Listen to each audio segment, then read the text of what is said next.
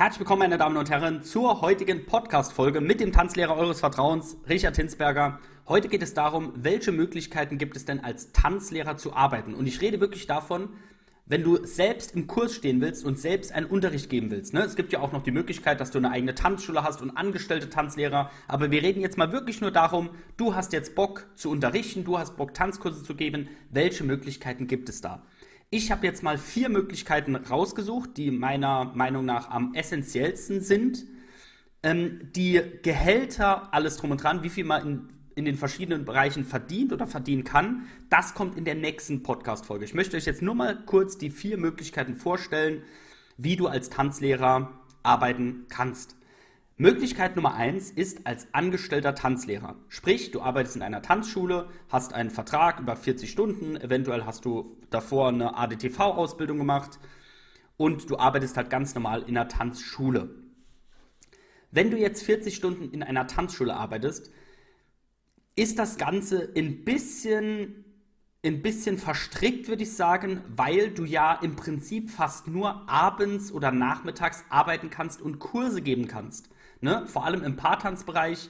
Die Leute, die gehen ja meistens, gibt natürlich auch Kurse mal morgens für die, die Schicht arbeiten, aber normalerweise ist es so, die Kurse gehen von 18 Uhr bis 22 Uhr oder von 17 Uhr bis 22 Uhr und das ist dann größtenteils auch deine Arbeitszeit. Ne? Also du arbeitest dann, sagen wir mal, von 17 Uhr bis 22 Uhr, das sind 17, 18, 19, 20, 21, 22, das sind jetzt fünf Stunden. Wenn du dann aber nur fünf Tage die Woche arbeitest, dann kommst du niemals auf deine 40 Stunden. Das heißt, als Tanzlehrer ist es auch üblich, also ich rede nur davon, dass es auch üblich ist, ne? Es geht auch, gibt auch andere Wege. Aber es ist natürlich auch üblich, dass du zum Beispiel sechs Tage die Woche arbeitest und dann, sagen wir mal so, sechs Stunden so ungefähr, ne? Dann, dann natürlich ein bisschen weniger, das an manchen Tagen natürlich ein bisschen weniger, dass die 40 Stunden halt dann ähm, optimal rauskommen.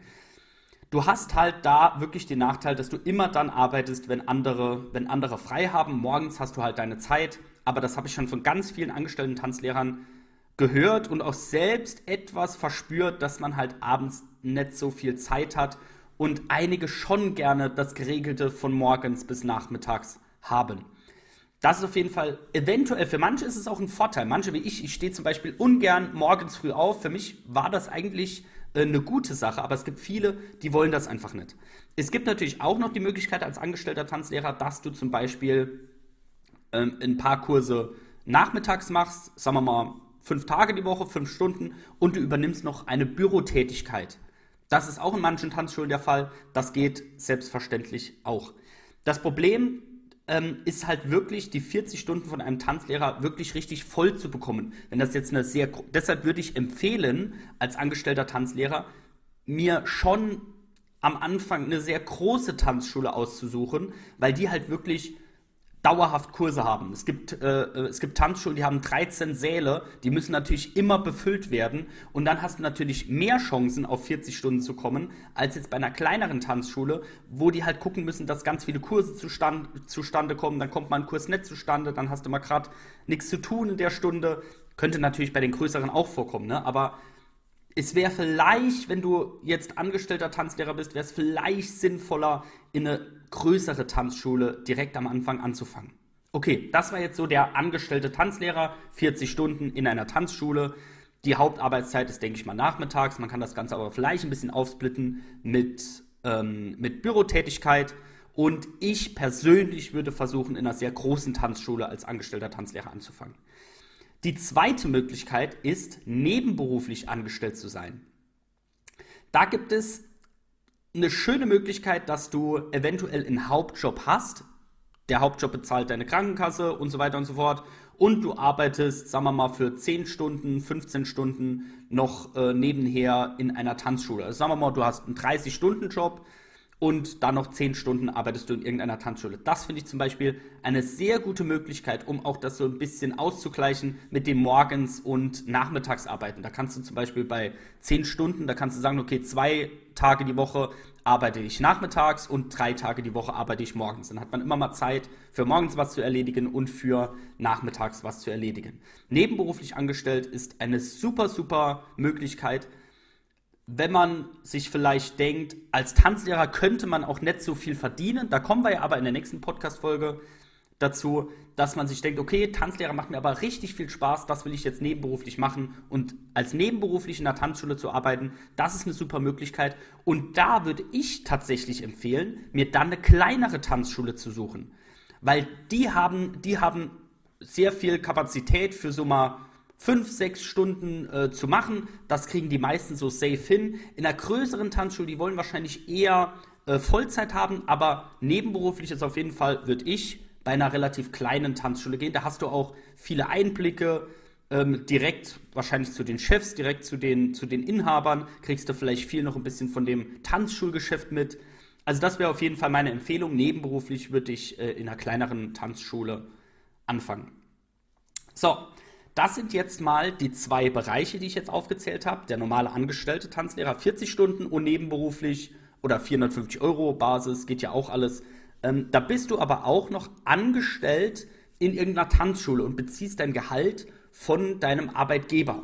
Jetzt gibt es noch die Möglichkeit, dass du ein Gewerbe anmeldest und auf eigene Rechnung das Ganze machst. Da gibt es äh, zwei Möglichkeiten, oder also ich zähle jetzt mal zwei Möglichkeiten auf. Möglichkeit Nummer eins ist, dass du freiberuflich tätig bist. Das heißt, du gehst in eine Tanzschule und sagst, ich möchte einen Kurs von euch übernehmen, ich mache das auf eigene Rechnung und äh, ich krieg Summe X und dann schreibe ich euch am Schluss eine Rechnung. Das heißt, du bist nicht bei der Tanzschule angestellt, sondern du schreibst einfach deine eigenen Rechnungen. Ist sehr ähnlich zum äh, nebenberuflich zum nebenberuflich angestellt sein. Was bei Freiberuflern oder was ich so mitbekomme, was ich so sehe, bei Freiberufler ist es halt besser, wenn du zum Beispiel auch in Tanzsportvereine gehen willst. Was ich auch sehr empfehlen würde. Tanzsportvereine, die haben super Möglichkeiten, die wollen auch meistens, wenn du jetzt, sagen wir mal, nicht im Turnierbereich bist, sondern du bist jetzt in einem Bereich so Social Dance mäßig, du kannst gern Disco Fox tanzen, ähm, tanzt gern eine normale Cha-Cha, Rumba und so weiter und so fort. Die suchen auch gerne immer wieder Leute, die mal außerhalb von dem Turnier tanzen, sondern einfach nur so das Gesellschaftstanzen machen. Das heißt, als Freiberufler ist es eine super Möglichkeit, in einem Verein zum Beispiel ähm, Fuß zu fassen und zu sagen, ey, auf eigene Rechnung, ich mache hier den Unterricht und ihr bezahlt mir dann Summe X. Das wäre die Möglichkeit als Freiberufler und dann gibt es noch die Möglichkeit, als selbstständiger Tanzlehrer zu arbeiten. Das heißt, du hast keinen, der dir das Gehalt bezahlt, sondern du beziehst das Geld wirklich direkt von den Kunden, von den Tanzschülern. Das heißt, du suchst dir irgendwelche Räumlichkeiten oder zum Beispiel Räumlichkeiten auch in der Tanzschule, kannst du dir auch anmieten, aber du mietest die Räumlichkeiten an oder kaufst dir Räumlichkeiten und du machst eine Mitgliedschaft oder eine Zehnerkarte oder du sagst, ein Kurs kostet Summe X und das Geld von den Tanzschülern wandert direkt in deine Tasche. Da ist natürlich immer darauf zu achten, äh, das ist auch eine steuerliche Sache. Selbstständig als Tanzlehrer würde ich am Anfang sehr empfehlen, dass du das neben deinem Hauptberuf machst. Ne? Ich würde mich dann nicht voll ins Risiko stürzen, würde jetzt sagen, ich breche hier alles ab und mache mich jetzt als Tanzlehrer selbstständig, sondern ich würde wirklich anfangen mit als selbstständiger Tanzlehrer mit ein oder zwei Stunden die Woche, würde mir Räumlichkeiten auf Stunden mieten und würde sagen, okay, ich mache jetzt mal gut Werbung für meine äh, Tanzkurse. Da gibt es super Möglichkeiten, da kann ich eventuell auch helfen, beziehungsweise Online-Werbung. Äh, da könnt ihr euch gerne auch mal bei richard-tanzlehrer.de eintragen. Da kann ich auch sehr gut helfen bei Online-Marketing, Online-Werbung und so weiter und so fort und ihr bezieht dann wirklich das Geld direkt von den Kunden. Da muss man dann aufpassen, wenn du das auch so nebenberuflich machst, wenn du ungefähr unter äh, 10.000 Euro im Jahr bleibst, dann ist das noch steuerfrei, also fällt die Umsatzsteuer weg. Und ich bin kein Steuerberater, ne? also nur so, wie, wie ich das von, von meiner Tätigkeit kenne.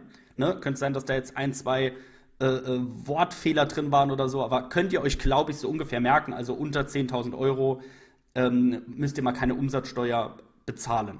So, ähm, wenn ihr drüber kommt, müsst ihr natürlich bezahlen, aber super, eine super Möglichkeit als selbstständiger Tanzlehrer ist es, irgendwo angestellt zu sein und nebenher seine drei, vier Stunden sich Räumlichkeiten zu mieten und äh, das Geld dann direkt von den Tanzschülern einzuziehen. Dann kann man das Ganze ja immer wieder erweitern. Dann nimmt man immer noch eine Stunde dazu, noch eine Stunde. Wenn man merkt, man wirklich jetzt so einen Stamm an Tanzschülern, dann würde ich irgendwann sagen, okay, jetzt macht man mal was eigenes, jetzt kann man vielleicht mal den Hauptjob sein lassen oder mal wirklich nur verkürzen auf 10 Stunden. Aber am Anfang würde ich jetzt nicht ins kalte Wasser springen, sondern würde das Stückchen für Stückchen aufbauen, weil warum sollte man das tun? Ne? Warum sollte man jetzt alles aufgeben? So, man kann das ja Stück für Stück aufbauen und dann sieht man, ob es klappt oder sieht man, ob es nicht klappt. Das ist zum Beispiel auch eine super Möglichkeit, wenn man vielleicht äh, auch schon einen guten Job hat, wo man auch ein bisschen was verdient. Dann muss man das Ganze nicht äh, direkt aufgeben, nur weil man jetzt seiner Leidenschaft nachgehen will. Okay, das waren jetzt die vier Möglichkeiten. Angestellter Tanzlehrer, 40 Stunden in der Tanzschule, nebenberuflich auf 400 Euro oder wirklich, äh, wirklich nebenberuflich in der Tanzschule arbeiten. Sagen wir mal, ich glaube, dass es bis 20 Stunden ist nebenberuflich und äh, 450 Euro ist halt, wenn man 450 Euro nur verdient. Freiberuflich heißt, du schreibst deine eigenen Rechnungen, da bietet sich sehr ein Tanzsportverein an, das macht da eine Menge Sinn. Und selbstständiger Tanzlehrer, du beziehst das Geld direkt von den Tanzschülern. Da macht es Sinn, am Anfang zu starten, wenn du noch einen Hauptjob hast, erstmal nebenher das Ganze langsam aufbauen. Okay, das war's mit dieser Podcast-Folge. In der nächsten Podcast-Folge reden wir auf jeden Fall mal, was man in den verschiedenen Bereichen verdient. Aber diese Bereiche jetzt mal wirklich merken und wirklich überlegen, was wäre denn für meine Charaktereigenschaft, für meine Persönlichkeit, was wäre denn da am besten? Angestellter Tanzlehrer, nebenberuflich, freiberuflich oder selbstständig? Vielen Dank fürs Zuhören und bis zur, nächste bis zur nächsten Folge. Noch eine kleine Info bei allen Zahlen, die ich jetzt genannt habe, ne? mit äh, wann, wann man Steuern zahlen muss, wann nicht, wann man Gewerbe anmelden muss und so weiter und so fort. Das war jetzt einfach nur ungefähr, so wie ich das von mir kenne, so wie ich das von anderen kenne, kenne dass ihr so eine ungefähre Richtlinie habt. Ne? Natürlich, wenn ihr da tiefer ins Detail gehen wollt, könnt ihr das auch alles im Internet finden oder ihr fragt wirklich einen Steuerberater oder ruft bei der Stadt an. Die können euch dann ähm, auch weiterhelfen. Okay, perfekt. Das wollte ich auf jeden Fall noch ergänzen.